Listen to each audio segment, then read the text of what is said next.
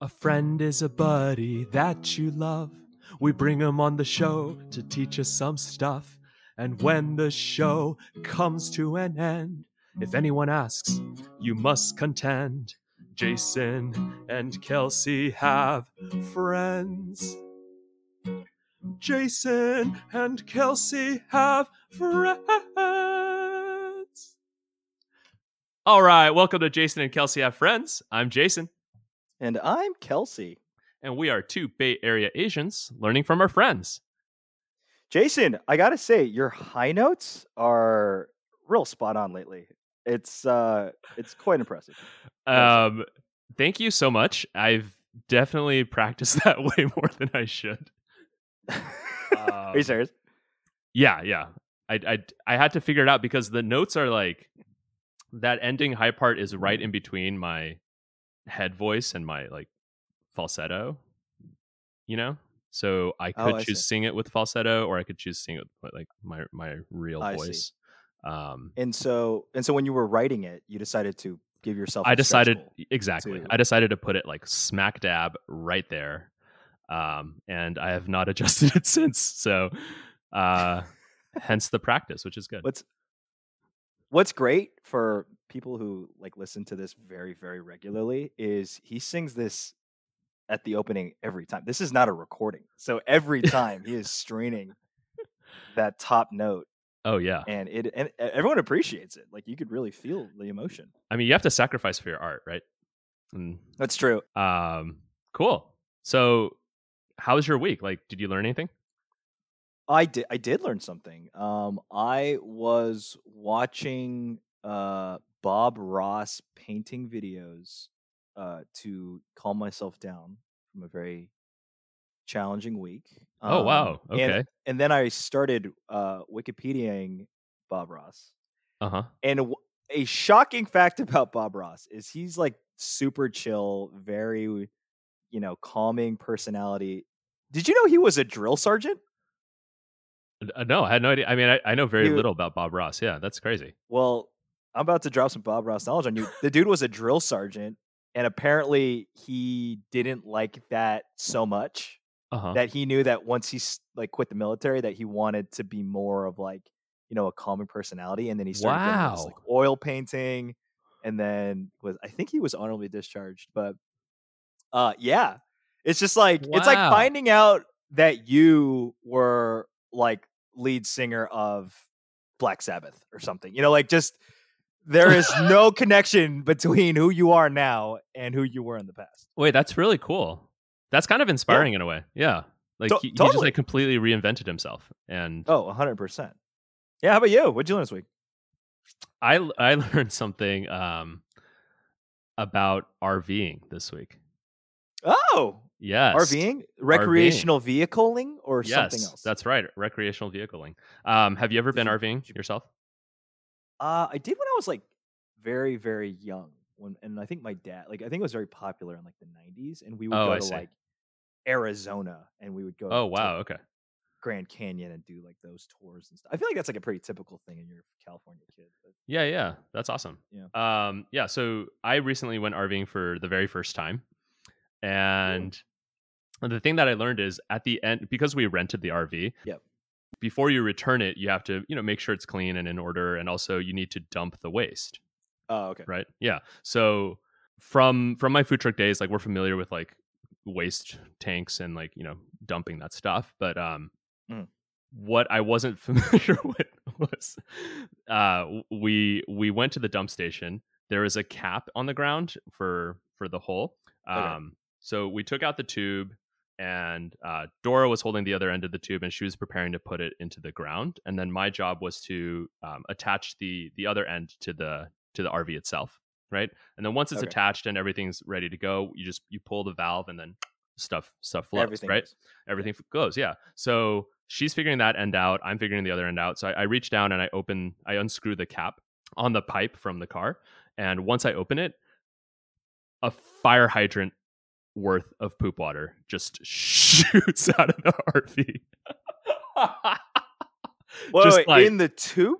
Not in the tube. None of it has gotten into the tube. All that's happened is I've unscrewed the pipe and the pressure of poop water was so high that it knocks the cap out of my hand Oh shit! and it's now floating in the puddle that's that's rapidly rising and there's no way for us to attach the tube that that I'm holding and that Dora's holding because it'll create too much like splash, right? So Yeah. we just have to let this thing run, but there's a little bit of an indentation in the cement and it's quickly like it's going to boil over, right? The the le- the water level's rising and it's going to flood it's going to start going all over the place. So Oh the God. only option I have is just to reach my hand in and try to like oh. open the cap that's on the ground. And it's not intuitive. So I'm jig I'm like working at it. And then finally I figure Oh out like the, how to keep it open. And yeah. not only once it's open, you can't just like let it go and let it be open. I have to hold it there to keep it open. so I'm holding it while all this liquid is is flowing into the hole. And uh, while this is happening, the cap that blew out of my hand is also now in the hole. So we have to reach in and grab the cap out. Okay. So many. I have like so many. I have like conservatively like 17 questions for you. Okay. So, question number one How much time elapsed during this whole saga? Because that tells you like how much mass is coming out of. You know what I mean? I have- like, I if have this took like, if this was like 10 seconds, and maybe it's like, okay, not as dramatic, but if this was like a seven minute story, I'd be like, okay, honestly, I have no idea how much time has elapsed. It it felt like days, but it was it was. Here's it, to put in perspective. It's six adults worth of material over a three day trip, oh boy. and I don't want to. Okay, follow up so- question. Did yeah. you burn off the hand that had to hold the cap open or the no, no, unfortunately, yeah, Oh yeah, man. just washed it. well, You know, uh, we we had hit the road. Like Just washed it. our our No priority, soap. our Just priority, washed it with water. just a little bit of rinse. Our priority was to get out of there as quickly as possible before like another camper or somebody Oh shows up and just like look at these noobs, right? Um. So once all the liquid goes away, it, it flows away. Now we're now we have to. Mhm. I just wanted to point out that we have to deal with the solids. Yeah. So I just wanted to point Okay, that out so- that that we had to like gather water and like Yeah. spray it around to try to manipulate the solids into the hole. Okay. nice. And um, so so also- what did you learn this week? Uh, what did you what about what did you learn about yourself this week? Is it like something I learned about myself? Was it something that you learned about like so I guess what I there are a few things that I learned. The The most obvious thing I learned is you need to make sure before you head out on an RV trip that the valve is closed, so that when you open the cap, it doesn't just explode. Oh, everywhere. I oh got it. There's So like a you can- compart yeah. like the yeah yeah yeah, okay. so that you can attach the tube and then pull the valve, and you're everything's safe, right? So I, I oh, learned I that very practical thing. The other thing I learned more about myself is that I, I learned a few things, a few tips, right? Don't wear a somewhat long coat if you're dealing with oh no! Is it the long coat that you always wear? Oh, it's the long oh. coat. Yeah. So Did don't you wear burn it? don't wear long coats. No, I just washed it with Oh. water. Just I just rinsed it just like my hands. Um I also learned that uh if you're planning a trip in in the meal planning process, I literally said like I want to make sure that at least one of our meals is centered around black beans. So be careful with your meal planning, I guess. And Oh then my god. yeah, I think the thing I learned most about myself is that yeah, I, when it comes to it, I'm not afraid to get just a little bit dirty. So I am Oh, okay. I'm Oh, a bit good. proud. That's actually of good. how I handled it. Yeah.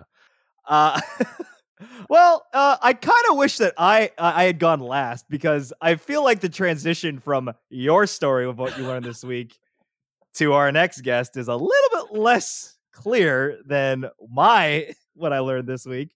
But I'm going to attempt it anyway. Um, I am very very happy to uh, introduce our next guest.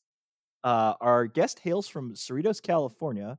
He attended West Point with a degree in economics, where he was a member of the Academy's water polo team, investment forum, and Korean American relations seminar.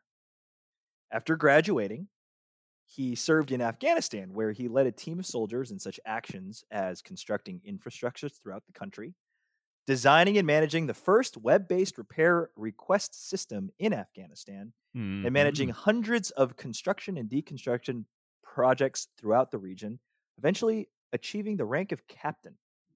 He then attended the UCLA Anderson School of Management to receive his MBA and now resides in Seattle as a senior product marketing manager for Microsoft. Lot of M's. Please welcome to the podcast, Andrew Lee. Yeah! Yeah! Hi, Andrew. Thank you for that. Yeah, true.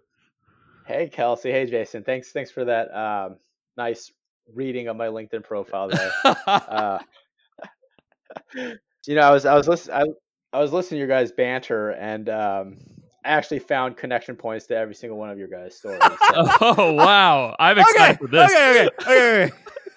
All right, I would love for you to follow up on that, or is that is that it? That's all you want to say? no, no. I, I, so, um, in terms of the poop, like, Yes, the poop. I mean, I it, that just kind of made me think about like when we were in Afghanistan, like we would we would poop into tin cans and then we would burn it afterwards. So yeah. Like right after? Wait. Like each time, or would you like let it accumulate? We let, we let it accumulate, but um, Oh, okay. Wow. Wait, how do you Yeah, poop how do you burn poop? you put gasoline on there and you put Oh. Okay, Wait, kind of a stupid question following up from that. What's left? Is it just like Ashes? ash? I, I I don't know. You don't you don't stick I around. never personally I never I never personally burned the poop. Um, but we did have to burn. Captains didn't have to burn the poop. Is that like a is that like a It- it- private first class kind of thing, or is that like a? Uh, I don't want to say it is, but it is. Yeah. Fair enough. Fair enough. Very strong. And then uh, Bob Ross, like I think I don't know if you guys knew this, but um, Edgar Allan Poe actually went to West Point for a little bit, and then he got kicked out. really? Yeah, yeah. he did not want to be there, but um, the I think the for, the folklore says that um, he tried really hard to get kicked out, and then the final straw that broke the camel's back was uh, he showed up to formation wearing nothing but a a belt. Um, so, so I mean, you're gonna have to fact check that one, but I, That's that's like- that's what I remember roughly. That's like the most anti. Edgar Allan Poe thing I think he would do. Like, you know, you kind of imagine this very like drab, really like kind of like, you know, depressed, sad looking guy, but he's like showing up in a, you know, showing up naked. You're like, oh, that's kind of funny. Like, that's not exactly. Kind of wild. I figured yeah. he'd be like, I figured he'd just be like, oh, this sucks. Uh, I read a poem about it. yeah. Sorry for, sorry for, sorry for all of our uh, listeners who are Edgar Allan Poe heads and yeah, all uh, the Poe freaks out me there. slamming Edgar Allan Poe. But Andrew, first off, super happy to have you on the podcast. Thank you so much for joining us. Um, one thing that's that is uh, that I'd love to start with is Cerritos, California. What was it like growing up in Cerritos, California? Go. yeah, I mean, growing up in Cerritos is probably similar to I would imagine like most West Coast Asians, um, in the sense that it was there were a lot of Asians in Cerritos. uh, like I'm not gonna lie, um, but you know it, it was interesting enough. It wasn't just one Asian ethnicity. Like I remember my high school it felt like 60 70% asian but it was a mix between like korean chinese indian filipino vietnamese. It was a little bit of everything. You know just kind of thinking back like i remember feeling like i never recognized my asianness because it just felt like i was just this is just what it looks like. And so Yeah. i'm just part of this society where you know everyone kind of just looks at looks like me. And i'm not a minority really. But no, I, I mean, it was great from the aspect of a lot of my friends were super studious and ambitious, and that kept me studious and ambitious. And then, you know, outside of just Cerritos, my I think my parents, their trick, which I think I'm going to try using now that I have a kid, is uh, their their trick to make sure I never got in trouble was to make sure I was so busy with other stuff ah, that yeah, I yeah. didn't have the opportunity to. So like Smart. you know, I played the tenor sax and the baritone sax. Nice. I, I did taekwondo, Boy Scouts. I Oh, did- cool. I was on the swim team and the water polo team. Like, what else did I do? Yeah, was- I mean that took that took up all my time. There was more to that than that like laundry list of activities that you did. I mean that and like the obvious like summer school and like Oh SAT God. camp and like you know they just they loaded me up, but um, it was fun.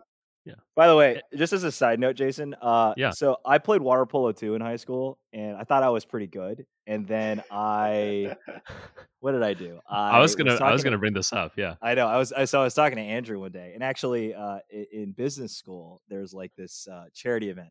Um, I was all really cocky because I was like, oh, I swim in high school. Look at these. I could. I could do this because there's like a there's like an event where you you know you go and you race uh, swimming.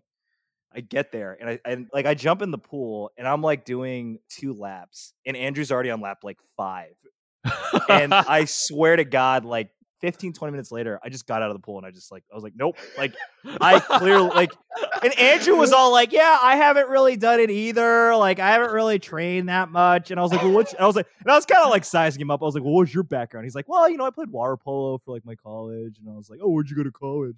He's like, West And I was like, oh, shit. Uh, this, is, this is not going to go well. And then he just smoked me, and I like I like I've always thought I was pretty good, and like Andrew just like legitimately just smacked me down and was like, no, no, no, this is this is how adults do it. You go back to your like I am whatever? And I was just like, okay. I Um, love that. so I know that you played water polo for your high school team. Did you go to West Point on like a scholarship for water polo, or did you want to do it just you know you you got to West Point and you're like I might as well do something. So Yeah, no, um, like I love playing water polo. It was it was great. Um, and so when I went to West Point, they actually have like tryouts for that. Mm. At West Point, you have like kind of two options, uh, especially as a freshman. So the options are either one, you don't do like a sport, like a club sport, and that means that at night, like you don't have a practice to go to. You now have to spend your evenings like getting hazed and delivering laundry to upperclassmen, and that's like yes, I, I did that a couple of times, and I'm like, this is shitty. Like you're the experience is basically like you have um, 10 to 15 freshmen all in a room, like a dorm room size. We have all the upperclassmen's laundry like packaged up in different places. And then upperclassmen are just waiting outside the door for you to come out. And then they start yelling at you.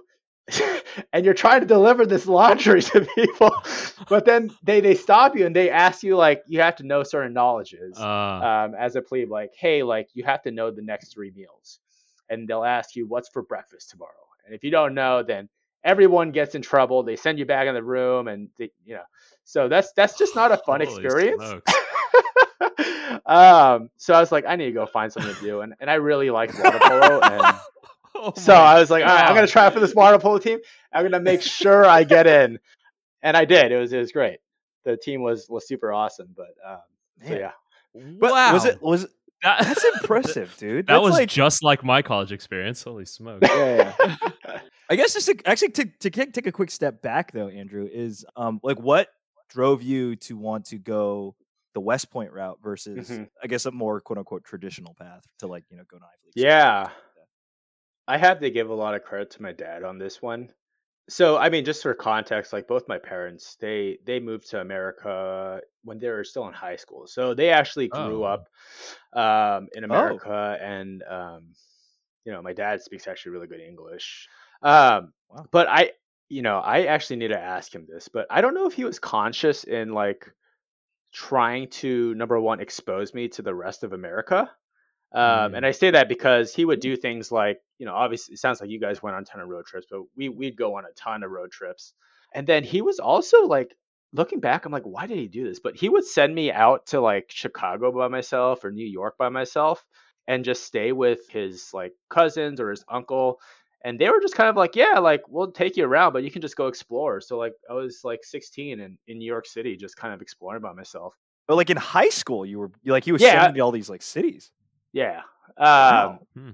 And so, uh, but he was the one that was like, I think it was my sophomore year because I remember I was like an AP Euro and I was like, what is this West Point that he keeps telling me to go to? Because, you know, for the most part, I was set similar to you guys. I'm like, yeah, I'm going to just go to UCLA, like, and I'll figure it out from there. Like, that's Mhm. a great school. Like, why can't I just do that? But yeah, once he, he kind of like inception me, he planted the the West Point bug, and then I was like, oh, that's super interesting. Um, and then I think the real reason is like because I did all these activities, I was actually really fortunate to be in, in leadership positions across them. So like I was I was I became an Eagle Scout and I was the head of my Boy Scouts troop, uh, troop 1005, which was great. Like I was the captain of my water polo and swim team, started my junior year and and all that good stuff. And like I I genuinely enjoyed that that kind of role and that leadership. And then the more I thought about, it, I was like, yeah, like West Point's known as the premier leadership academy. It's a great school. You know, I don't have any student debt coming after this, and that's kind of the big reason why. Like, I didn't even go to West Point thinking like, oh, I want to join the army. I, mm. I knew mm. joining the army was an after fact, but I actually went to West Point because number one, prestige, number two, like it's a leadership academy, and I can I can like get experience like no other. And so, um, yeah, I think I, those are kind of the big reasons why. Wow. What wow. like what what did you mean by your dad incepted you? Like so it's not something oh. happened like no, like he planted. He's like, "Oh, you should look into West Point." Like he he kind of mentioned that earlier on, and then he kept bringing it up. Um, and so he wasn't like super pushy about it. He wasn't like you have to go to West Point. Right. He kind of just mentioned it and, and left breadcrumbs, if you will, and like, oh. um, and and kind of let me go and and discover reasons why I kind of want to go for myself. And then, you know, once once I was super convicted, I was all in. And you know, the process to get into West Point is is really tough actually. Oh yeah. You have to get a congressman's like yeah, yeah. Um, letter of recommendation. You have to do a physical fitness test. So yeah. Yeah.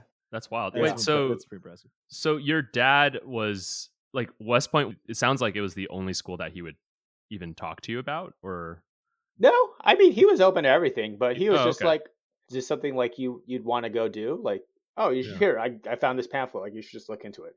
Um, so he wasn't pushy at all, and he was very open to everything. But yeah, uh, it, after a certain point, like I made that decision for myself. Mm-hmm. Have you ever talked to him like what his motivation was? Because like, did was he did he serve at all, or you know? No, I you know what like of the all the things I've I've talked to him about, I never actually asked him that. Um, there we go. We have some homework yeah, for you, Andrew. I, yeah, no, that makes sense. I always thought that I came up for it uh, on my own, but um, now that I'm talking with you guys, I'm like, oh, yeah, well, but let's be fair though. I think every parent incepts their kids in some way, shape, or form, right? Oh yeah.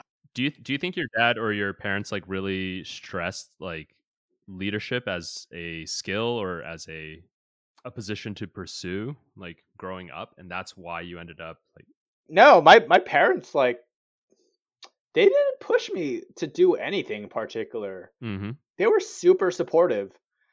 And I don't know if it, at a certain point they just kind of ended up trusting me, but now that I look back, I feel like that's the case. Like they never said like, "Oh, you have to go become the the troop patrol leader of this of your Boy Scout troop." Mm-hmm. Like they never said you have to do that. Like that's something I wanted for myself. Mm-hmm. Um, you know, whenever I needed help, they would help me, but it was never a, a mandate or whatnot, and and I really appreciate them for that. Had, had you always been that self motivated? Because that's a very impressive thing to do on your own at such an early age. Like, I, it's funny because um, I had I think I have to thank my mom for a lot of this. I remember in elementary school growing up, I my both my parents were working and and me and my brother would just play all the time. Like we live right next to a park and we would just go and play all the time and then like it was it was so much that like one of our um our neighbors talked to my parents and were like are your kids okay like they're always playing at the park. Wow. Like like, like that's a problem. Your kids are having fun like too much? So I, I don't know. Yeah but at a certain point like my mom decided to just stay at home and and that was kind of the point where you know she wasn't so like oh you have to get a's but she started introducing me and like she kind of sacrificed her career to say like okay i'm going to go you know do what's best for my children and that's you know what moms when parents do like i'm going to go drive them to five different places and make sure mm-hmm. that they get these experiences and you know it was i feel like it was that introduction to those experiences that that kind of let me have the leadership opportunities right um, mm-hmm. well, so yeah Wow, that's very that's very, very cool. Andrew. That's yeah. very sweet of you. Actually, it's I mean it's nice to rec. I mean it's always nice to recognize the things that your parents do, and I I have noticed that I do that more like now. A hundred percent. Like especially having a kid, and you know I, I know Andrew, you you have a, a, little one as well, but it's just like man, we took Quinn to like swim practice when he was like five months old. Wow. And I was just like, oh, Wow. I'm gonna drive over here and like, I mean, he doesn't do it anymore, but like, but you like, you want to give your kids like all the experiences, hopefully that you got. That, you know, Yeah. Hopefully, there's something successful. But yeah, it's. I mean, it good. I, I appreciate. Did you the shout out to start did you start Quinn so young with swimming because you're inadequate at it in graduate school? Listen, um, I found that my life trajectory effectively changed that day at the pool, You're like get and Quinn I was in like the a fully grown now. person, and I was like, I will not lose to him again. If not me, my progeny Progeny, will yeah. whoop that ass. Quinn, start going. get him. Andrew, Yeah. in 20 years, get yourself in shape it's you. It's it's the Lees versus the Chungs, and I am putting a lot of eggs in this basket. So, um, but anyway, um, but that's I, I think it's like a very interesting kind of like uh, get a snapshot of like your childhood. And obviously, coming from like being like a Southern California Asian kid from a very let's call it predominantly Asian community to West Point, which is I would argue not as predominantly Asian as you would expect. So, how was that transition when you first moved out there? And were you like mentally prepared for that? Yeah, I mean, it was definitely an interesting experience for me because, like, you know, back to like being in high school, it was always me not seeing myself as a minority. Um, I'm like, oh yeah, I'm just one of the guys. Like, it's not a big deal. Um, to being there and being hyper aware of my ethnicity, like, I don't look like any of these other people Yeah, yeah. and so it was it was really actually like my first exposure to what I'll say like real America. And you know, I think West Point does a great job in mimicking the diversity of the United States population. Um, Oh, okay. In in the number of people, ethnicity, they're doing much better jobs in like the male to female ratio and all that good stuff. Um, and so I felt like I got a great eye-opening experience to what America looks like. And for example, like my boot camp roommates were uh, Dave Freeman and Eric McDermott from Arkansas and New Mexico. And, you know, we were just, it was us three in a room trying to get some sleep over each other snoring and, and survive another day of, of boot camp. So yeah, I, I, yeah, so it was, it was, it was very eye opening.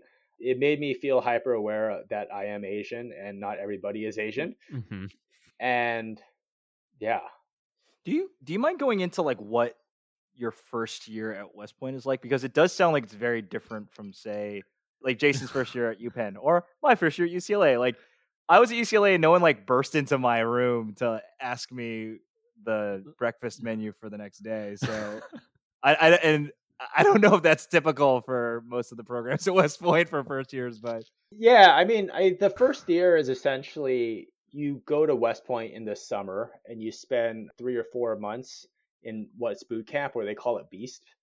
Um, and so it's basically a boot camp that's ran by upperclassmen. Uh, And so, um, you know, my squad leader was a junior at West Point, or or a, we call them cows.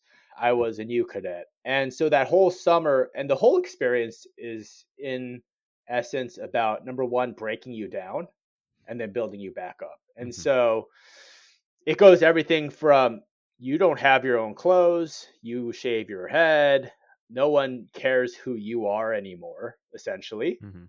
And let's build you up to become what is expected of you. And that is you know disciplined that is physically fit that is you know sufficient and capable at these basic military skills whether it's marksmanship or um, you know ruck marching um, 20 miles with a 35 you know pound rucksack. And so that that's essentially what what my understanding of the experience is and looking back and it, it was tough. I mean, a lot of people quit. Um, really, Hmm. like even after getting accepted at West Point, there are still people. Oh, who go yeah. yeah, people quit. People quit during Beast. My perspective is like, unless you go to West Point because you want to go to West Point, if you go to West Point because someone told you you have to, I see. you're, you're not going to want to stay there. Like, you're not Oh. going to want to wake up every morning at 6 a.m. and have two minutes to get ready before you have to go out to formation. And Like for example, like meals. It's not like you're just eating it leisurely. Mhm. It's a super stressful environment where you have your squad leader at the head of the table and all his squad new cadets there, and you're just stuck there until he asks you a bunch of questions and everyone at the table has to answer correctly. Okay, well now eat, and then you have like five minutes to eat or whatnot, and you can only put food in your mouth that is portioned small enough that you can swallow in two or three bites. So it'd be like, Oh. and it's, so it's not like you're shoving food in your mouth, right? yeah. Right. Um, so that's just kind of a glimpse of how tough the experience is and why it's not for everybody and why people quit because they Ah. quickly realize like this isn't for me, right? Yeah. Yeah. And, and you knew that going into it? Like y- oh yeah. you had an idea. Okay. I yeah. I yeah. So what? I mean, like obviously, so as folks are like dropping out of the you know program whilst you're going through Beast, like what motivated you to keep going?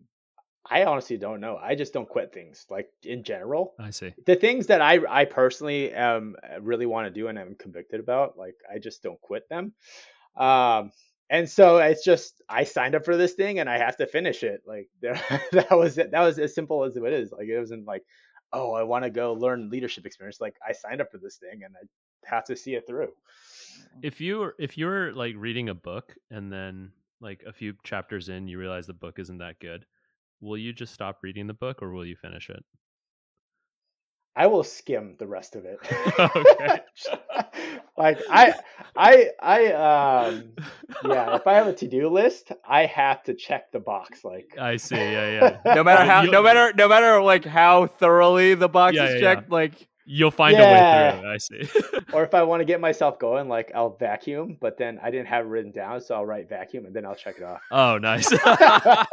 quick wins, quick wins. yeah, rack them Quick up. wins. So okay, so like uh now we're go now we're gonna follow Andrew into you know the the sophomore and then the upperclassmen years. Like what was that like Yeah. for you, especially as you got used to being so exposed to the diversity you you experienced at West Point? You know the the thing that's super interesting is before West Point, I never specifically looked out to find those that look like me. Mhm. Like for example, a lot of my friends in high school were um, Indian or Chinese. Like I actually didn't really have super close Korean friends, and I'm Korean, Oh, right? okay. Yeah. Um, Right. Because it just didn't really matter. Like I, I didn't see being Korean as a strong part of my identity, and because I became super hy- like hyper aware that I'm Korean American, I'm Asian American in, in this place, and not a lot of people look like me. I actually wanted to look for people that look like me, and so um, Mm. That's the reason why I joined things like the Korean American Relations Seminar, like CARS. It was full of people that look like me um, and that can relate to my experiences. And, you know, for better or worse, like the upperclassmen, like they looked after me, um, they looked after us.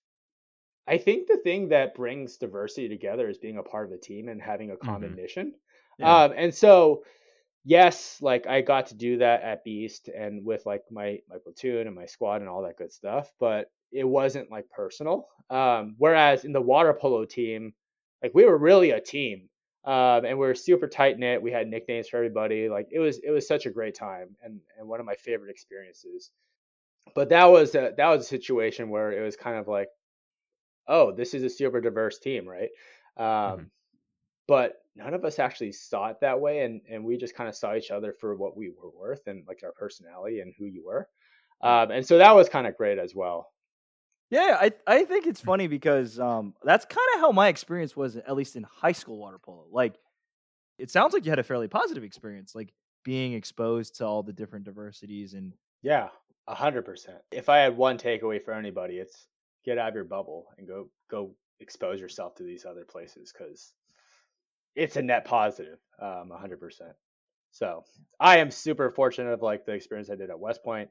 Um, looking back one of the best decisions i made like in terms of exposures to the rest of america i think you know i'm sure we'll get into this but my time at the army was a different exposure to the rest of america and then even at anderson is a completely different exposure oh.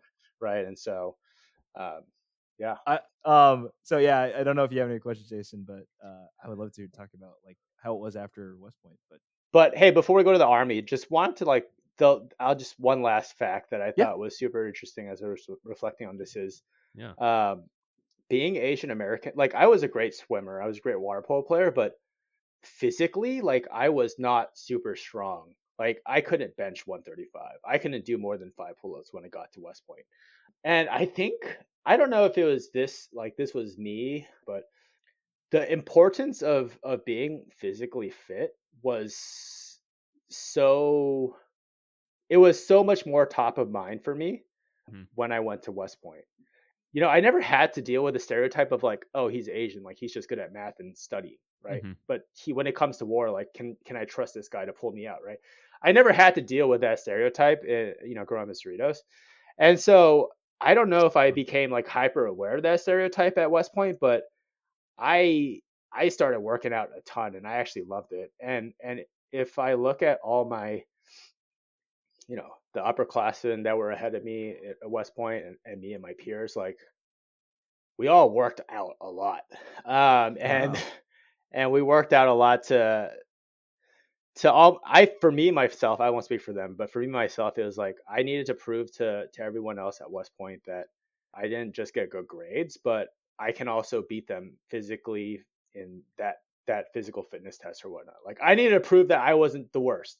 Um, Yeah, yeah, and so I was very conscious and like I worked out a ton, but I, I don't know if that was just uh that was the other thing. And I'm super grateful for it because it's Look at you. it's You're great. par- uh, because you're a par- look at your i mean let's let's just say it you're a smoke show right now andrew now dad bod. I'm a dad bod right oh, now. yeah. i mean come on you i mean you're, you're peaking my friend um did you not feel that way in high school like in because you clearly did water polo like that's a, obviously a very physically demanding sport i mean some would argue that asians that did water polo are better than asians that didn't do water polo i mean jason i don't know what you think but like i think that when you do water polo in high school as an asian american you are you are probably like the, the cream of the crop like let's be honest I think I think participation in speech kind of like resets it. and, like, oh yeah. oh i see oh it, it like balances it out oh i see yeah, yeah. um yeah. But yeah, Andrew, because I kind of it's it, this is a revelation actually. When I was a freshman and when I started swimming and playing water polo, there were these two Asian twins that were like seniors, and they were Mhm. like Jack. jacked, and they were like they were on like the track team. They swam. They were just like physical Adonises. Like they were like I I thought I was like, damn, like there's someone I can like look up to, and I didn't know them well but I was just like, wow, like there's other Asians out there that are physically impressive and like totally buck the trend. And I was kind of like, as I think about it, I think I was like, wow, that's like something to aspire to. Mhm. Um, but it's it is like I don't know that, that's kind of shaking me right now, Andrew, because I think I- I never consciously thought of that until you like brought up upperclassmen, like almost showing you like, yeah, you don't have to be Mhm. this thing that people pigeonhole you into of being like, oh, you're good at math, you're good at like blah blah blah. Like you can be, you know, a, a big old big old buff Asian guy. yeah. That's Jason, did you have- did you have interesting. a, like- I, I, I honestly, d- d- that's never been like a top of mind concern for me. I mean, I Um, mean, you're you're you're a specimen already. So like, it's, it's kind of like you know, Some people are it's just, like asking, it's just naturally gift. It's a gift. Yeah.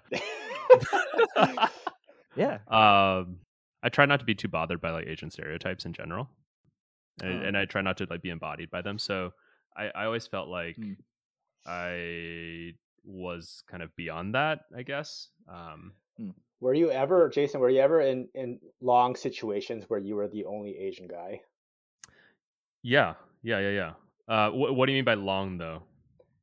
I don't know. I like I felt at West Point and even in the army, it's always like these people are gonna see me, and this is the first time they're gonna see an Asian American, Mhm. and their entire you know formation and understanding of who we are is going to be based off their interaction with me. Yeah, yeah. and you know a part of that was like shit like i i can't be the i can't i can't confirm their stereotype that i'm weak and i'm only good at math right or, or whatever that right like i need to buck them Yeah. and i need to show them i'm just as good as them i just Yeah. i don't know i i was always very conscious of that and and felt like i had to to represent if you will um No, I no, I definitely I've had that feeling before, and I think for me, in my mind, I always took it as a point of pride in like, why am I the only Asian here? It must be for some sort of reason. And yeah, I always wanted to make sure that I was standing out, that I was like well liked in the group and, and whatnot. But in general, I always felt like kind of, yeah, proud. Like, look at me. I have the the knowledge, I have the charisma, I have the the sense of humor, I have, you know, the cultural understanding to like be in this room and to hold my own. Mhm. Um, it never internalized as like something I had to disprove or Yeah. like That's work, awesome. work harder to overcome. Like I, it, it must have already been there because that's why I'm here, right? Yeah. Yeah. I mean, it just, I guess you were a lot more comfortable in your own skin than I was. Which is great. Yeah, I mean, I think I'm getting to the point where you are now, but like, Yeah. um, that's awesome. yeah. I, I will say that though, like just knowing, I guess, I guess knowing both of you, but uh, I mean, just Jason specifically. I think Jason has always been. I mean, I've talked to him about this all the time. Like he's always had a pretty solid sense of self at a fairly Yeah. early age. So, That's fair. and I would probably call that more exceptional because, like, y- effectively, I'm seeing like the two like positions that you could take, and I feel like I would probably I'd be more of like a. I need to physically. I need to be good at everything immediately. Uh-huh. right. um well i think that's a super interesting transition to because it sounds like you you got a pretty good sense and it's and it seems like you had a very positive experience with west point but then once you started your military career um how, how did that transition happen when you graduated west point and then went to uh, did you go directly to afghanistan or was there like a- yeah. Um, yeah. So even before we graduate, um, there's actually two things that determine our army career, if you will. Um, number one is your branch, and number two is your post. And so the way it worked at West Point is your senior year, you know, everyone has a class ranking based off your academics, physical, and military scores. Um, and so there's all these different branches in the military. There's um, the infantry, which you probably mostly see on TV. There's you know everything from aviation, where you're flying helicopters, to a logistics officer, uh, armor, field artillery. You can do a lot of things, and so they have branch night where you go through and everyone puts in their preference, and it basically goes. You know, there's 200 slots for people to go infantry this year, based off the army's needs. And so if the rank 1 through 200 all want to go infantry and they all go infantry, then you're number 201, you can't go infantry. You have to go pick something else. Hmm. Um, and so that's how that process goes. And so through that, I branched engineers. And then the second part is your post. And so now you have all the engineers together. And there's maybe, I don't know, 200, 300. Um, and so there's different posts throughout the country, even beyond the country I and see. so now they now each of those posts have specific amount of slots and so they have um, you know posts in like germany italy um, hawaii those are some of the ones that usually go out fastest uh-huh. um, Yeah. and you can guess why and then bratwurst so, bratwurst right everyone like the, i mean oktoberfest If there's one thing that West West Point folks love, and that's a schnitzel, It's a guys. good That's a sausage. schnitzel. and beer yeah And beer. Uh, lots of beer. Uh, so um, me and my friends all decided to to post Fort Lewis, Washington. So we all live together here. Oh, Um, cool. So that that was what I knew going out of the out of uh, West Point. Is I knew I was Okay. branching engineers, and I knew I was going to go to Fort Lewis, Washington. okay, so you're out in Washington uh, at Fort Fort Lewis. Yeah. So after you graduate, you go and you do a bunch of training. So I spent four months in in the middle of nowhere, Oklahoma. I spent like five months in Missouri. Dude, Missouri winters are are just horrible. By the way, um, they're so cold. What is it like? Yeah. Is it like is like 50 degrees? Get out of California. wow, I didn't even know. Wow, like 40. Wow, it's crazy. so um but yeah we we it was interesting living those places and then for a little bit um and i was actually in an interesting spot because the unit i reported to was slated to deploy to afghanistan in two months. And when i got there i had the rare opportunity to be given a platoon right away. Um usually For so for example, a company usually has three to four platoons, and so um, kind of the first iconic position for any any officer joining the military is becoming a platoon leader, and so you're basically in charge of the 40 to 50 people in that platoon. Mm. Usually, uh, rotation as a platoon leader lasts anywhere from a year and a half to two years. And so when you first get to a unit, you're usually the last in line to get a platoon. Hmm. Um, everyone is who's been waiting gets it ahead of you. I was in this super interesting, lucky opportunity to be arriving right when one of the platoon leaders was leaving. Here I was, 21, 22 years old. I didn't go through any of the training with this platoon um, to validate that we are ready to deploy. Like I didn't know anybody. All I knew about doing horizontal construction or like or using any of the equipment is what I learned on in a class. And I was placed in charge to be this platoon leader for this platoon. And so that was the situation I was in with roughly like three weeks, two months before we deployed. So wow. that was wild. Now that so, I look back on it. So how does one prepare for that? Yeah, like what do you endeavor? do? I I don't I I honestly just had as much fun as I could before I deployed. were, you uh, like, were you like that's future Andrew in yeah. Afghanistan's problem? Like or like was there I don't know, that's that's daunting, my friend. Like dude, I I yeah, I know. I I don't know how I got through it. I I think most of it was you know, it's funny there's this whole um, joke that platoon leaders don't know anything. Like second mm-hmm. lieutenants mm-hmm. in the army don't know anything. And it's so true. Like we don't know shit. But the reason why the military works and they can afford to put a 22 year old in that position is because you are supported and if you are smart enough to listen to your squad leaders and your mm. your non-commissioned officers you're going to be okay right? You have a platoon sergeant who's your your right hand man or woman and that person has served for you know a number of years and have seen it has already deployed they know what they're doing. And so it's this really cool um, dynamic where the military always pairs an officer with a non-commissioned officer.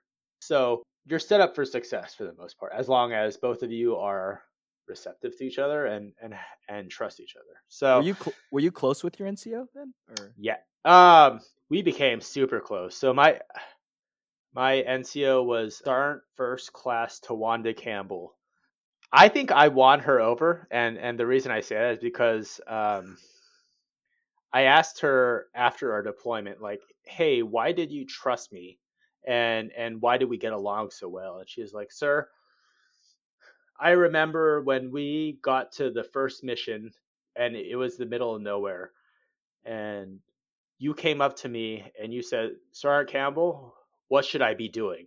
And from that point on, I knew that I could train this person and this person will like not Listen. screw us over. And yeah. so, you know, she was like, this guy doesn't have an attitude. He doesn't have an ego. Like, yeah, yeah. he's like genuinely here to um, do his best and like care about it. And so that was really the formation of, of our relationship.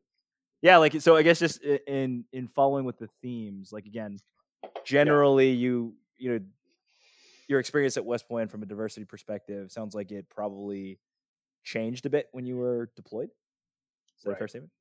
Yeah. So I mean, if you just kind of contrast it, like at West Point, I was a peer, if you will, with a lot of people that were from diverse experiences, and I got to experience that. And then in the army, I was actually in a leadership position. But the thing that's super interesting about the army is I don't think people understand how diverse the military is. Mm. It is super diverse. And just to give you a, a quick snapshot or understanding, my platoon is a Korean American platoon leader, an African American woman as my platoon sergeant. And across my squad, my platoon, we had, you know, everything from black, white, uh, Mexican, Pacific Islander, Asian, you know, we had LGBTQ soldiers. So like thinking back, like my platoon was diverse. It was like a little bit of everybody. And I think the reason why the military works that way, it, this is just my perspective, is at after a certain point when you guys all have the common mission and a common goal and you believe in it and you go through hardships together, I no longer saw my soldiers as you know, black white. I just saw them as like Special Townsend or or Sergeant Merchain or whatnot, right? And so it was actually super cool. Yeah. Do you think that's a similar experience based on the other second lieutenants that you worked with? Like, Yeah, I would say so. I think if if the platoon leader doesn't have an ego, if he actually cares about his soldiers, and Hmm. yeah, gotcha. It, Interesting. did that evolve over time, or was that something that like it definitely it- evolved over time. Okay? Um, for me, the priority, and I think for most priorities for most of like platoon leaders or leadership positions, is I didn't go straight into like the diversity thing. Like I went to the whole idea of I need to prove myself to these people and I need to earn their trust. Mm. Um, and for me, how I did that was I showed them that I was not above them. And clear examples of this is, you know, we would have to fill a shit ton of sandbags to to refortify ourselves and protect ourselves. And usually platoon leaders don't, you know, do that. They're usually, you know, planning for missions or whatnot. But I made it super apparent and and you know, it was a thing for me to be like, I need to know what these people, what these soldiers go through. I need to uh, go out there and see what it's like to to shovel sand into bags for hours in like this this hundred degree heat wearing full body armor. And and so I think doing that was the thing that earned their trust. And then once I earned their trust and you know, we did mission after mission and I proved myself and, and they trusted me and, and we became more of a family, I'll say. I think that's when kind of the cultures started to open up to each other. I felt I felt like everyone started to feel like they can be themselves and not afraid of anything. How long were you out in Afghanistan, or I guess is that was that one tour or multiple tours, or Um, yeah, that works. first that yeah that first tour was a year long. and you were with that same platoon for that one year. Yeah, yeah. I mean, yeah, the whole year. We did a lot. Just for context, the timing we deployed was 2010. That was roughly around the same time where we were leaving Iraq and we were prep preparing for a surge in Afghanistan. So they were going to do a surge Mhm. of troops into Afghanistan. And so to prepare for that, um, you know, what our missions consisted of was building roads and, and bases uh, to support that oncoming surge of, of units. And so we would do things like go into areas that were previously enemy strongholds and build like the first roads going into there and whatnot. So yeah.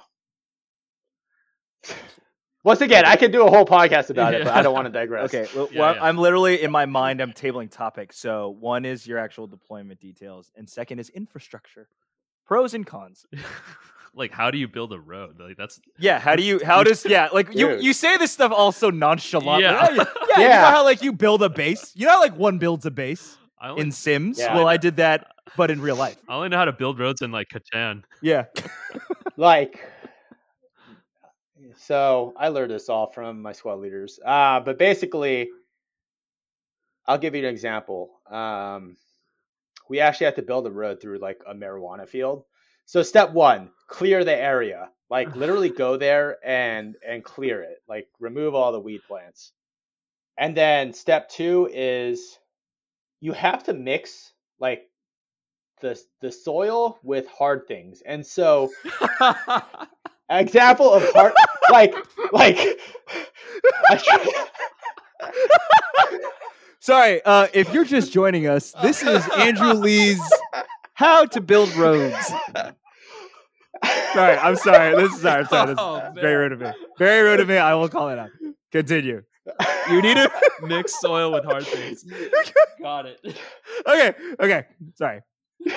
Step. Okay. Okay. s- s- To quickly summarize, step one: clear everything. Yes. Step two: mix soil with hard things. Yeah. So the context is like we couldn't wait for you know asphalt trucks or concrete yeah. trucks Oh, to okay. come, right? Got like it, we got it. had to build the road there of with what we had. And so the way we did it is we found these things called wadis, which which are basically dried up rivers.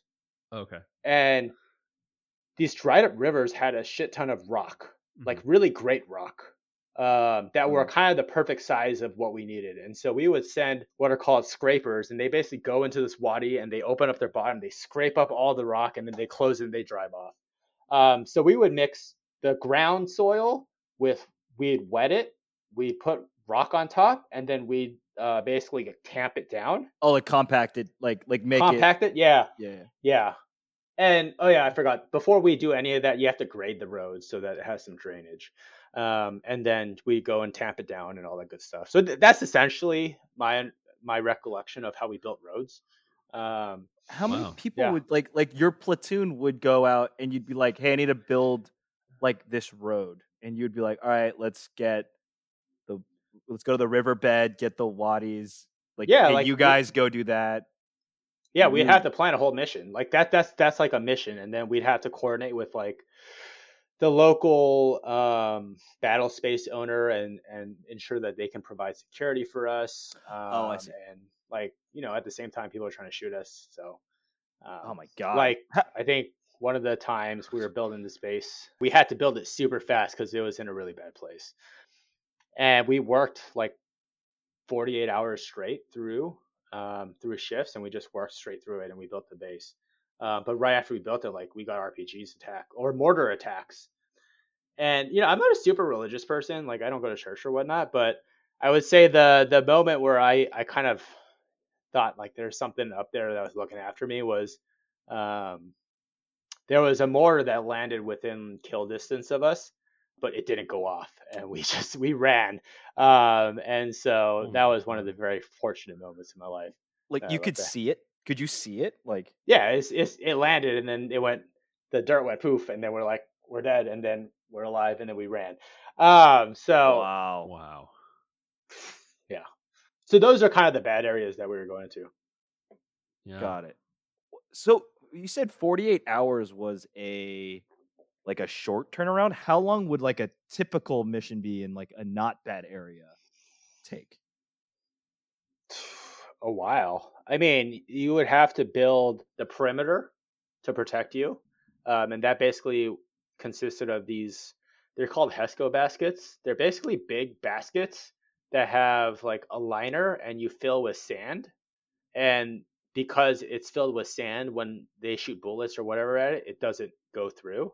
Um, so you would have to fill the these Hesco baskets around. You have to build ditches, and then once you do all that, you have to you know grade the interior you have to compact everything within the area so it's livable you'd have to build you know security towers you'd have to build a motor pool or like a helicopter landing zone which requires different things you have to build an entry point control um, and roads leading up to it and all that stuff so it, it you know depending on the scope it it take you know from anywhere from like a couple weeks to a couple months Wow. That's wild. That's insane, man. I mean, I guess my, my quick follow up question is like when you're driving around like Seattle, when, like, yeah. what are your thoughts on like, are you like, uh, look at this hard, this hard, these hard things are not as good as the hard things that I did.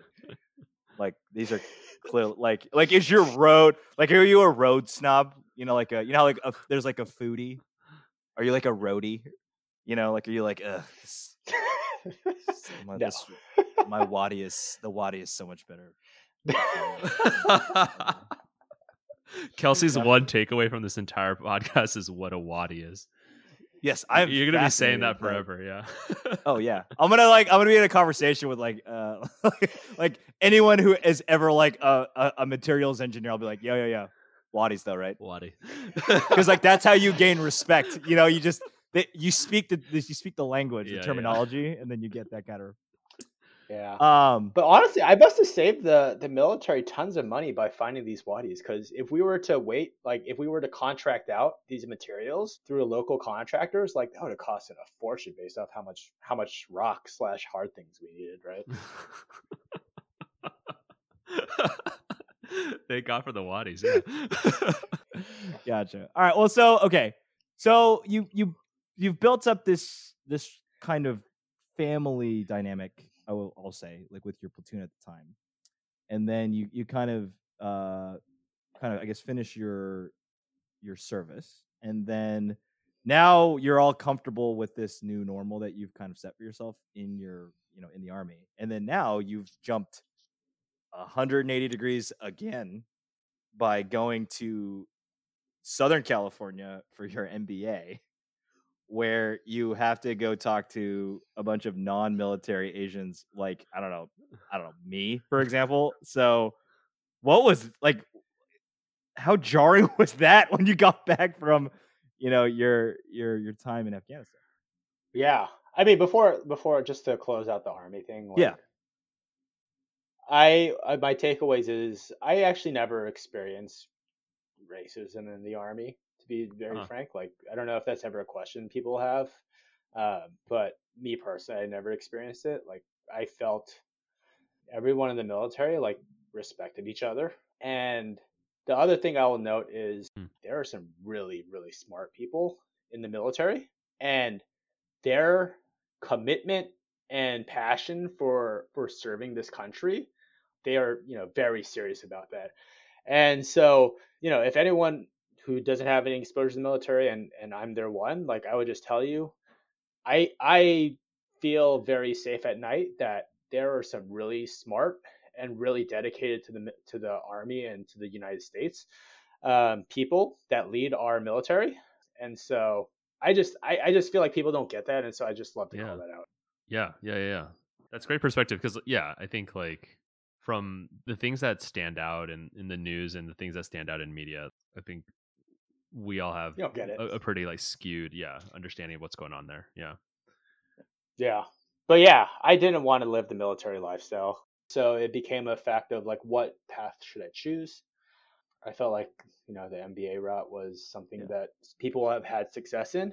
So I pursued that. I actually took my I took my GMATs in Afghanistan actually. Wow. Whoa. yeah.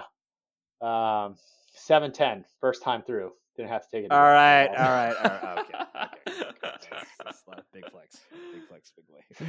Okay, all right, all right. We'll just we'll just we'll just blow past that one. Anyway.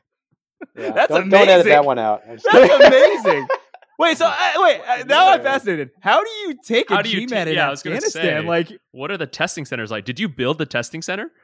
yeah, so they they actually have like these really developed bases that are like central hubs for the military throughout. Afghanistan that are airfields. And so examples are like Bagram Airfield, Kandahar Airfield, and those those bases are actually really built out and have a lot of those amenities. So and they have um test centers. Like that's Yeah.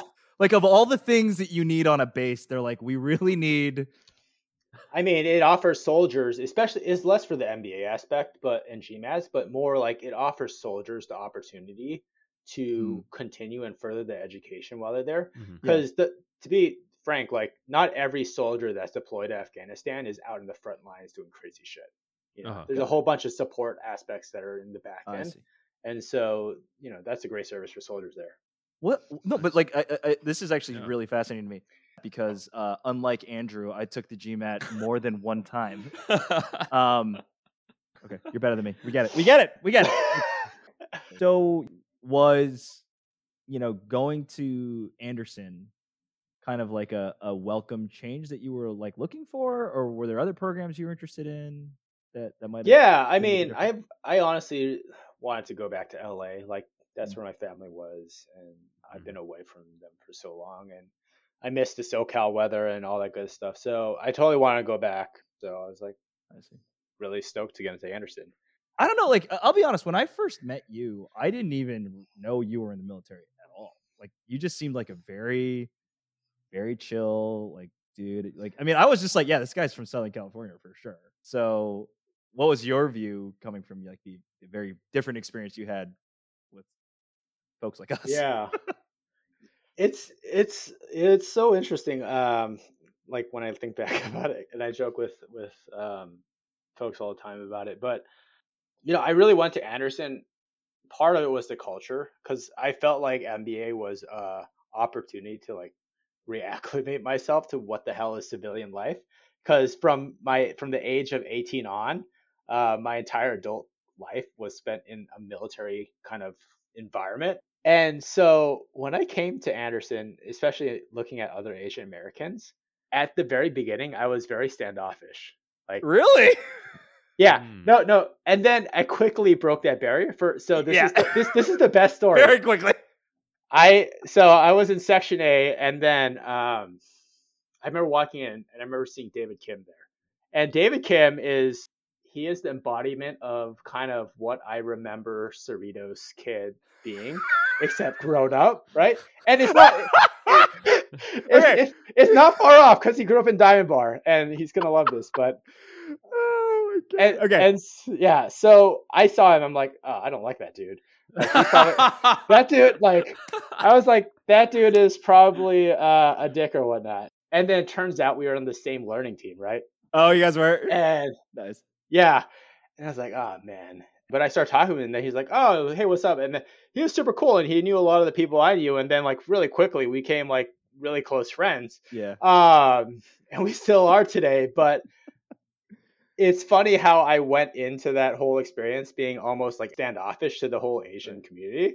And I quickly, through that experience, like remembered like, oh shit, I'm not in the military. Like, who cares what, like, I all of a sudden I became like, who cares what anyone thinks? Like, I'm just going to be happy for myself and then just hang out with people I like and whatnot. So, Cool. So ju- just to set a bit of context, Andrew legitimately only hung out with Asian people like from day like it sounds like not day one, but like day one and a half. and when I met Andrew, I literally had no idea of his background, mainly because he hung out with so many other Asian people that I was like, oh, okay, it's just like he's just like me. Like he just, you know, yeah, I was like, this is great. Like, I'm not the only Asian anymore. Like, I can just hang out with these people. Yeah, Yeah. Um, it does seem like you were able to embrace your, you know, I, I guess Asianness once again. Yeah. I mean, I don't know about you, and, and maybe Jason is super self aware and self confident, so he didn't have to go through this journey, uh, which I'm jealous of. But like, I think between COVID, between having a kid, my relationship with being, you know, Korean American Asian American has like really changed over time. And it went from like, if you asked me, even when I was at Anderson, like, how would you identify yourself as? I've been like, I'm a veteran and I'm an MBA student. To now, like, I kind of identify myself as like, I still identify myself as a veteran, but I also identify myself as Korean American. And that has become so much more of who I see myself as and and who I'm more proud to be. And it's gone from this kind of thing of like, how do I hide that and show that I'm like everyone else to how do I become more proud of of this? Like this is the thing that makes me unique, almost, right? Mhm. Um, and so it's just been this interesting arc for me, and especially now thinking about how do I want uh, my son Aiden's kind of Yeah. relationship with this, and and how do we want like future generations and like feel about this whole identity thing. It's it's been really interesting for me to kind of just do that self reflection and, and think about it throughout the pandemic, but um, yeah. Yeah, I think the the next generation question is very interesting to me as well because I feel like so much of my identity is tied to is it's tied to my parents, right? And my parents aren't Asian American, right? They're they're just they're just Asian. And I don't know if I can provide the same ideas and foundation for like my potential future kid. And extrapolating even further beyond that, right? Like what happens from from here on out, right? Like Yeah. it, it's something that I think is maybe unique to like a lot of Asian Americans because we are still so close to the original like immigrant generation. Um, yeah, so I, I I I don't have like any answers to that, but like I Yeah. I, I hope that Right. like you know we're able to come up with something that that is able to more easily like stick and like persist um Yeah. like generations from now because it, it is something that's really special and worth preserving yeah yeah I mean, I, get, I totally get what you're saying, Jason. It's like I know for a fact that how my parents raised me is going to be fundamentally different than how I'm going to be raising my son. Mm-hmm. Yeah. Because there is there is the whole like yes, we're all Asian by blood, but there is this level of context that's going to be missing. Mhm. I mean, my language. I, I mean, I, you, I we joke about this all the time, Jason, but like my Chinese is terrible oh yeah and like I worry about that really. Yeah. Like I I actually do worry that Yeah. like I want Quinn to obviously have that kind of proficiency even from a language perspective. But Yeah. I just that's something I cannot provide as Mhm. well as say my parents could Mhm. have. Yeah, I I I thought about that and um I was actually I did this project during COVID where I it was actually inspired. I listened to one of David Chang's podcasts where he was talking. I think his father just passed away, and he was talking about you know his his memories of him, and he was talking about regrets he had and things he knew about him and things he wish he asked, and that got me thinking like, how much do I really know about my parents? hmm And the more I thought about it, it's like I don't know shit. Yeah. Um, I don't know, you know, how their experiences were when they were in Korea, why they moved here, how they moved here, what it was like growing up here, you know, how their parents were and how, you know, their experiences were. And I was like, man, I don't want this is gonna sound weird, but like I don't want Aiden to be like an entitled asshole, just kind of assuming that like Mm. he he was born here and that's it. Like I want him to at whenever he's of age and, and can appreciate it. Like I want him to understand the people that came before him that made sacrifices so that he can be here today. Mhm. Um, like I asked my dad, eh, like, hey, why did we live in Cerritos? He's like, the only reason we lived in Cerritos was for the school district and for you and your your your brother. I was like, holy shit! Like he Mhm. commuted an hour each way every day so that we can have the education and opportunity we have. Um, so during COVID, I actually went on this whole project and I, I interviewed all my my parents, I interviewed my in-laws, and I wrote it all down. And I was like, holy shit! Like now I understand like their journey, and so Wow. it's Yeah. it's kind of like my effort to preserve that for my son um and my That's son's awesome. son because like I, I feel like that's such an important part that the next generation is making sure they don't lose it and like i was like how do they not lose it because my korean sucks like hmm um kind of like same dilemma as you kelsey like one of my biggest regrets is not taking korean class Yeah. seriously um so like I, I i mean that's that's kind of one of the paths i've been on to rec- recollect with like what is our future generation going to look like Yeah. Well, I mean, That's awesome. that's actually quite inspiring because I would like that. I've always wanted to do that, you know, like to learn more. And like, I guess the other thing too that's really fascinating to me is how if like little things here and there were different, Mhm. yeah like I could be either Mhm. not here at all, I could be a fundamentally different person. It's just like, wow, if that if if Mao had just come to, you know, this province three months earlier, you know, I might not be here at all. Like Yeah, yeah, yeah. or you know all this crazy stuff that these things that I have no relationship to at all Yeah. help drive me to you know and all of us to where we are now. So yeah Yeah, I think I think like what you're describing is something that's shared between probably all children of immigrants. yeah, exactly. How much of that is core to what it means just to be an Asian American?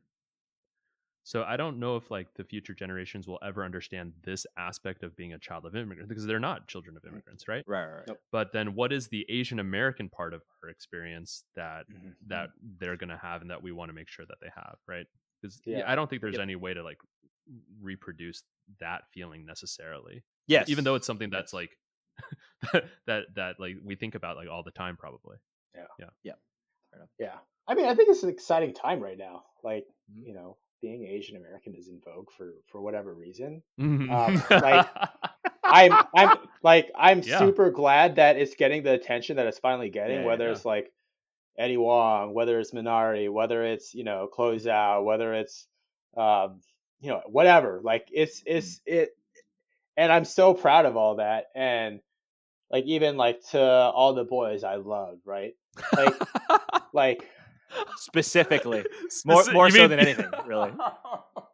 like but i feel like it's, it's that kind of stuff like i i kind of hope where uh, you know my son aiden grows up and he is aware and he is proud of being of being like korean american and doesn't have to feel like he needs to compensate in any way Mhm. and that he has the same opportunities as everyone else Yeah. yeah Uh, well, I, actually, honestly, on that note, Andrew, I think that was probably the best way to close out. Uh, yeah, your stories were very, very interesting. yeah. Um, I mean, about, I mean, between making roads and wadis and like soil and how one would go about building a let's say a road or you know some hard things on the floor that one Yeah, could yeah. use to walk on Yeah, yeah. drive on the main takeaway. Yeah, for sure. yeah No, The main was- takeaway. yeah, that was it. Yeah. No. I love this. This was yeah. I thought I agree, Kelsey. This is this is a great conversation. Um, but yeah, I think we I I learned so much from this conversation about so many different things, and it's time for a pop quiz. yeah All right. so andrew our first segment is called either or uh, so i'm going to give you two options and all you have to do is pick one of the two things i'm about to tell you Great. So, uh, Tony Azevedo or Dezső Gyarmati? Tony Azevedo. Oh, see, nice. Yeah. I'm really Iconic. glad you know who that is. I actually got. What is that? yeah, that's right. He's Andrew, a hero. Don't He's don't even hero. explain. Don't e- you know what? Don't even explain to Jason. He's an He will never icon, Jason. he's He an icon. Jason. okay, got it, got it. So so so for all the Jasons out there, ugh. first of all, uh, yeah, that's right. Second of all, uh, th- these are two of the most well revered or like two of the most popular water polo players of all time. Oh And wow, okay. Tony Azevedo actually went to Stanford, and uh, Andrew, fun fact, I actually watched him play Pepperdine, and one of the Oh, nice. highlights I've ever seen is he passed the ball to himself, as in he had the ball, threw it to open water, turned the defender, grabbed the ball, and then scored a goal. Oh wow. He the, the the score was like ten to eight, Stanford winning. Tony Azevedo scoring like six. Yeah. Oh, He was amazing. He was a monster. my I would just watch YouTube highlights of him. He's like, insane. God, he's fucking He was. Jason, tell us your favorite Tony Azevedo highlight. Um, I I actually saw him. I saw him play Pepperdine once, and he passed it to himself. Isn't that crazy? Oh my god! Whoa, that's insane. That's Yeah. crazy. Wow. Um. All right. Next, uh, Dodgers or Lakers? Dodgers. Oh, let's do this. Wow. Dodgers all the way. Yeah. Dude, I I you know, for what the pandemic was, it also brought me so many great moments. Oh yeah, that's right. Oh, because they won this year. Last year. Day one. It- They for the first time since I was like essentially born. And Yeah, I was yeah, it was such an emotional it was so relieving. God, I, And and it was because they went pretty far like a couple of years ago too. Like they they made so it to many- the yeah. yeah They made it to the World Series two years. Yeah, yeah. Lost both. yeah. Wow. So now it they now feel- it's it's pro, yeah, it's a great feeling because now they have one, so they only need two more to match you know the Giants in recent history, right? Jesus. Right. I okay. Andrew Are Andrew you did a, are say you a Giants fan? of course, Uh, of course. hey, Andrew I, this who- is where I walk for- out of the bu- Yeah, podcast. I was gonna say- you made me do it. I was gonna say Andrew did threaten to walk out. This is where I walk this is- out. Oh, this is wow. where- I didn't know Jason was. I didn't know I was doing a podcast with a Giants Yeah. fan. I didn't Wow, wow, Kelsey, this The- was not mentioned. the on ultimate the Wednesday trap, prep the call. ultimate This was not mentioned. Oh, All right, next, uh, Microsoft Office or Google Suite. Be honest. You better answer it I- I think for any enterprise workplace, you can only go with Office. Oh, like it just makes so much sense. And by the way, Uh. Teams, Teams, Teams is awesome. Okay, Um, but for my personal use, I, I use Google. So oh, okay, cool. So we're gonna just slice it so it actually just sounds like Google. He said I the use right words Google. where I could cut it. Yeah, we're just gonna cut it. Uh, And the uh, some would argue the most important question of all: Jason or Kelsey? yeah, Kelsey. I mean, Jason's a Giants fan. Like, come on. wow, you know what? I I actually Wow. appreciate that because he gave a reason. Yeah, yeah, yeah. He gave a reason. And it's it's a good reason. it is somewhat it is somewhat reasonable. Yeah, yeah, I would yeah. Say. Um, Okay. I think you're the first Giants fan in my life, Jason. So now I have an arch enemy. Wow. Okay. think- well, ha- actually, yeah, sorry. happy Yeah. to serve that to role. yeah. rephrase, I think I think Jason, you're the first Giants fan that Andrew has talked to for more than three seconds. Yeah, yeah. Yes, yeah, yeah. Exactly. You're the first Giants fan I got to know before they were a Giants yeah, fan. Yeah, yeah. Did, did I? Oh, I like. Did I, I- had liked you so much up until then. I change your I'm mock? huge. Giants fans are Oh people too, Well- right? Oh. Well, uh, Andrew, I think you passed that one, so well done. That was that was our first segment. Yeah, very good work. You, you you marginally passed. I'll say you marginally passed. Okay. That's all I needed to do. Yeah. That's all, baby. All right. So uh, up next we have top five. All right. So just real quick, what are your top five tips for uh, transitioning to civilian life from uh, military life? I think, man, that's tough. I don't. These are all going to sound super cheesy, but um, Cheesy's good. be yourself. Okay. So, like, I think step one, yeah, Nice. I think step step one is it's okay to be yourself. Uh, number two is when you're transitioning out, the strongest network connection I've ever been able to leverage was the military Mm. um, at West And so, just a quick example, like whenever I needed to talk to someone in a company or, or were in, was interested or, or wanted to get their perspective on like what it was like, Hmm. I actually looked for people who are West Point grads in different companies and just said, hey, like, this is who I am, this is what the situation is. And I would say nine times out of 10, they were open to talk to me for a long period of time and help me out however they wanted to. And so I think the military connection anywhere is super strong. And so totally leverage it. I would say um, number three is also, you know, it's kind of counter to be yourself, but also um, be proud that you're a veteran.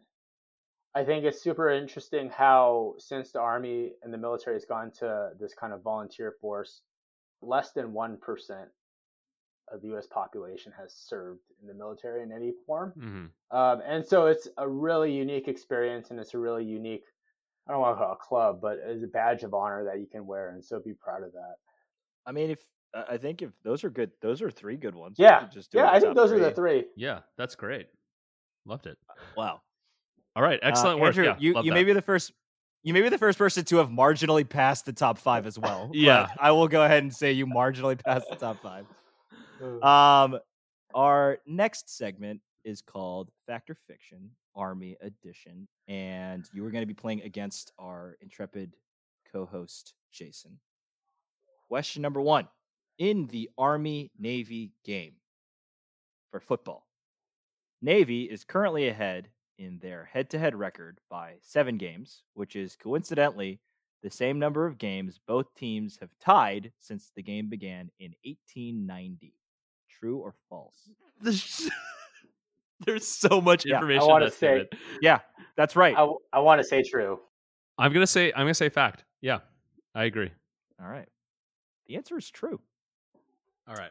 I believe the record is Navy is ahead 61 games to 53 games and seven ties. Wait, So, 61 to 53 is not seven. It's eight. wow. So I'm wrong. this is false. You're both wrong. Wow. Wow. My math is terrible just now. Did I write this right? Oh, yeah. It's it's so yeah. it's crazy how many episodes we've done where you've just been bad at math. Yeah, I know. My math, man. Good lord. You know why? It's because I try to get too fancy with these questions. Because I don't want to just ask like the record. I was like, oh, this would be like kind of like a like an interesting fact. So it's false. And it's eight. And oh god. All right. Number two. As of a 2013 Depart- uh, Department of Defense demographics report, Asians accounted for only 10% of enlisted men and women and only 5% of officers. False. Um, I'm yeah, I, I'm gonna say false as well. Uh, the answer is false. Okay, Uh, it's l- Asians account for 3.8% Yeah, lower. of enlisted men and women. And interesting, 4.4% of officers. So there's actually a higher percentage of Asian officers than there are of enlisted Yep. Asian. oh wow. I thought that was actually a pretty interesting fact. Andrew, you weren't surprised by that? that there's more Asian officers than enlisted. No, that doesn't Oh, surprise me.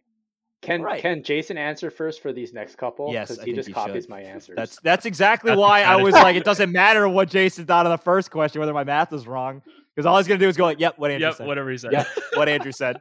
He's the expert. Yeah. All right.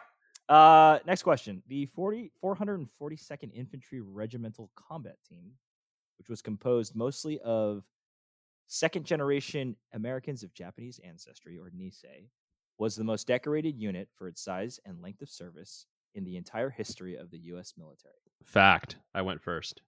Yeah, I think that I'm pretty sure that's a fact. I'm pretty sure they're they're gonna make a movie out of that.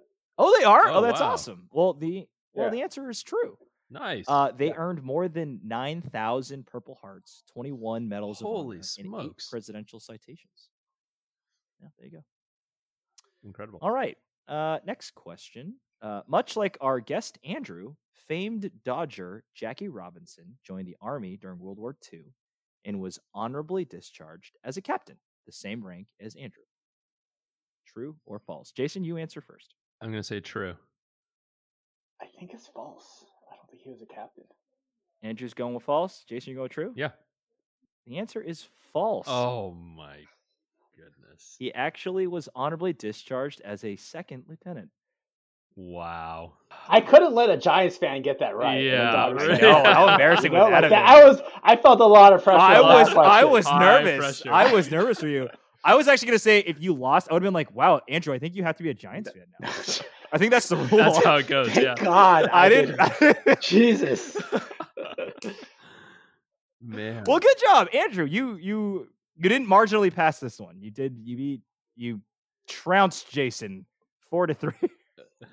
nice. Jason, how do you feel about that? I feel fine. Good. Yeah. Feel- Was that convincing?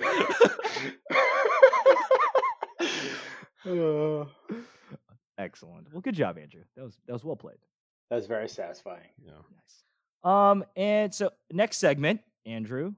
Uh, this segment is called Discomfort Zone. So we're gonna see how much you know about something outside of your comfort zone. So, uh, as a West Point graduate, you must know a lot about points. So, could you please describe the art form pointillism in two sentences? Go. It's where you make a piece of art using sharp points. Okay, that's uh, sadly that's not far off. Yeah, that's pretty Uh, close. Yeah. It's pretty close. So pointillism. Have, first of all, have you heard of pointillism before? No. Okay. Well, there you were discomforted, and that makes me happy. Um, pointillism is a technique of painting in which small, distinct dots of color are applied in patterns to form an image. I see. cool. You are you are just scraping by this test, man. Um, it's kind of like Kelsey with the GMAT. All right. Um, oh boy, yeah. so Yeah, but he can't take it more than once. All right, so it's nothing like me, Yeah. Jason. All right. So the uh the the last event here we have is called Won't You Haiku. So this is a collective activity where the three of us together are going to write a haiku and we're going to write a haiku about you guys are already counting but you don't even know what the theme is. Uh, we could go themeless. Andrew, you want to just start? It, it's something. let's, oh God. let's write a haiku about the conversation that we've had today. How about that? Okay, cool. Yeah. I can go two directions, but I think this one is more more relevant to the conversation we had. Um, and just for context, like the one I would I would have gone with is Dodgers are the best. Oh. Um, but let's let's let's not go down that route. Uh, so so let's go with um, Wadis have hard stuff. David Kim is Cerritos. David Kim is hard. That was pretty- That's I, right. I actually think so. So Andrew, no joke, we've done this, and this Oh. level of uh, poetic artistry is about as good as you'll get. This might be the one that made the most sense because it's the transitive property. It Yeah, was no, that was good. great. That was Way to great. finish it off, Jason. Jason, closer Yes. over here. Nice going. That was great. Wow, that's my best work Well, yet.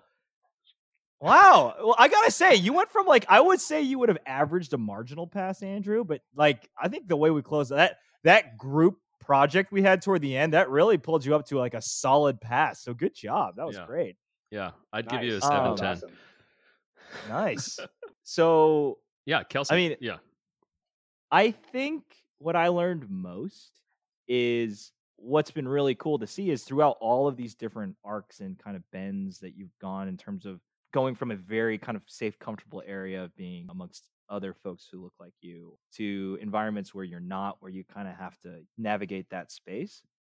It's quite astounding to me that you've remained very level-headed about you know who you are, how you define yourself, um, and and kind of this renewed respect that you have of just being an Asian American and Korean American specifically. And I mean, I, I don't, I honestly don't know if I could have that kind of level headedness had I gone through a similar path. So, I mean, I, I'm quite uh, in awe of your ability to kind of maintain a sense of self throughout all this. So, I, I learned about Andrew's uh, pretty unmovable sense of self. That's what I learned.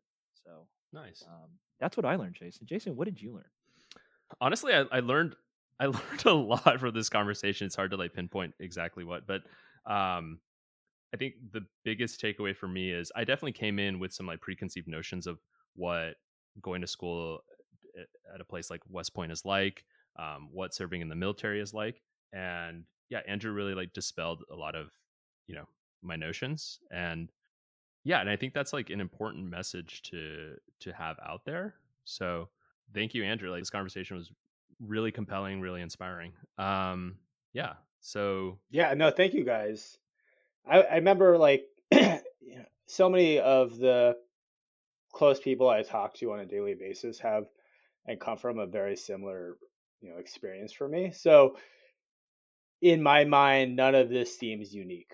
It just Hmm. seems par for the course. And when Kelsey asked me to do this, it was helpful to hear him say, not everybody does and goes through what you go through. Hmm. And I am glad to be Kelsey's friend and now um, Jason's friend um, with the asterisk on it. Uh, but no, I, I really, I, I, I'm really appreciative that you guys asked me to be on this. Hopefully, everyone took away something helpful um, and interesting from it. And yeah, I hope I'm the best interview you guys have done. Yeah. I know you guys are doing other ones. So Nice. well, Andrew, I was going to ask, did you learn anything? Uh, I guess. You know, um, I think the the two things I learned is hearing Jason's perspective when I when I asked him the question like, "Hey, have you have you been in situations where like long prolonged periods where you're the kind of the only Asians?" and and hearing his response was actually like made me happy. It made me happy that people, uh, Asian Americans, don't feel this sense of that they're comfortable in their own skin and they're confident in themselves and know that they're there for a reason. Um, and it actually was a reminder for myself that I need to be more like that um, constantly, you know. Um, and it's kind of like you know back to the future generations. Like I want my son to feel like that. Like I don't want him to feel like oh, like I want him to be comfortable in skin and proud of that. So um, it was great to hear that, Jason. nice yeah And then Kelsey, Oh, boy. Uh oh. oh god there's a kelsey I'm very scared. I'm very, very scared. You don't need you don't you don't need to say it. You don't need to say it, Andrew. You can say it. I learned that Kelsey took the GMAT more than once. Yeah, nice. Well well done. there we go Well done. You know what it is? I just got I got such a high score the first time. I was like, you know, let me see if I could do it again. yeah yeah Yeah, yeah, that's exactly what happened, verbatim. I guess yeah. Thank you once again, Andrew, for for being here, for spending your time with us, and yeah, for being a friend. And want to thank you all for listening. And I just want to put on the record that as of this recording, the Giants are in first place in the division. So hope everyone has a great week. And I Uh, just I want it for the record that as of today's recording, I could care less about baseball. Okay. uh, enjoy the rest of your week, everybody. Thank you, and uh, Go yeah. Dodgers. We'll catch you next time. Ooh, slip that one in there. Nice, awesome. Thanks, everybody. This has been Jason and Kelsey Have Friends. Executive produced by Dora. Talent managed by Kelly. Design and artwork by Hobby at madebyhobby.com. Theme song by Jason. Questions? Comments? Send us an email at jasonandkelsey at gmail.com or visit us at jasonandkelsey.com. If you haven't already, please rate and subscribe everywhere, multiple times.